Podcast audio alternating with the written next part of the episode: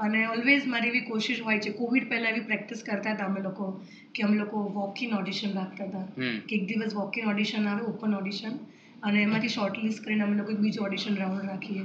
અને અત્યાર સુધીની મારી જે ફર્સ્ટ ત્રણ ફિલ્મો જે મેં કરી છે એમાંથી અમે લોકો seventy percent casting walk in ઓડિશનમાંથી કરેલું છે. For supporting cast even for secondary cast okay અને હમણાં જે આફ્ટર કોવિડ અમે લોકો ફિઝિકલ ઓડિશન નથી કન્ડક્ટ કરી શકતા બધું ડિજિટલી હવે થઈ ગયું છે. બધું અમે લોકો ઓનલાઈન કન્ડક્ટ કરતા હોઈએ છીએ.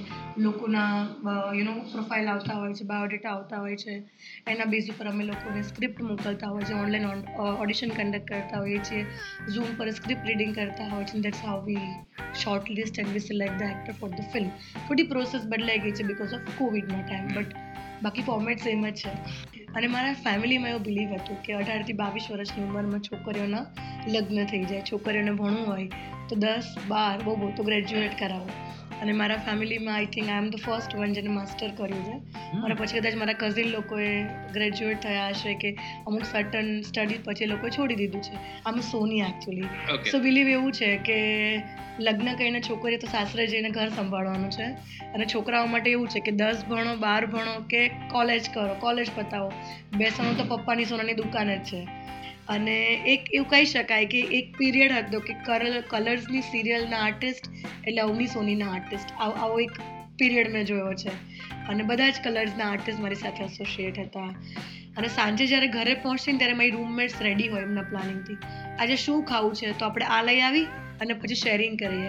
તો એ શેરિંગ કરવાના પૈસા મારી પાસે નહોતા એ ટાઈમ પર. એટલે what I use to do સોસાયટીની બહાર જ્યાં હું રહેતી હતી જે જે અપાર્ટમેન્ટમાં ત્યાંની બહાર એક પાણીપુરીની લારી ઊભી રહેતી હતી. ત્યાં હું પાંચ રૂપિયાની એકદમ તીખી પાણીપુરી ખાતી જેથી ઘરે આવીને મારે બહુ જ બધું પાણી પીવું પડે.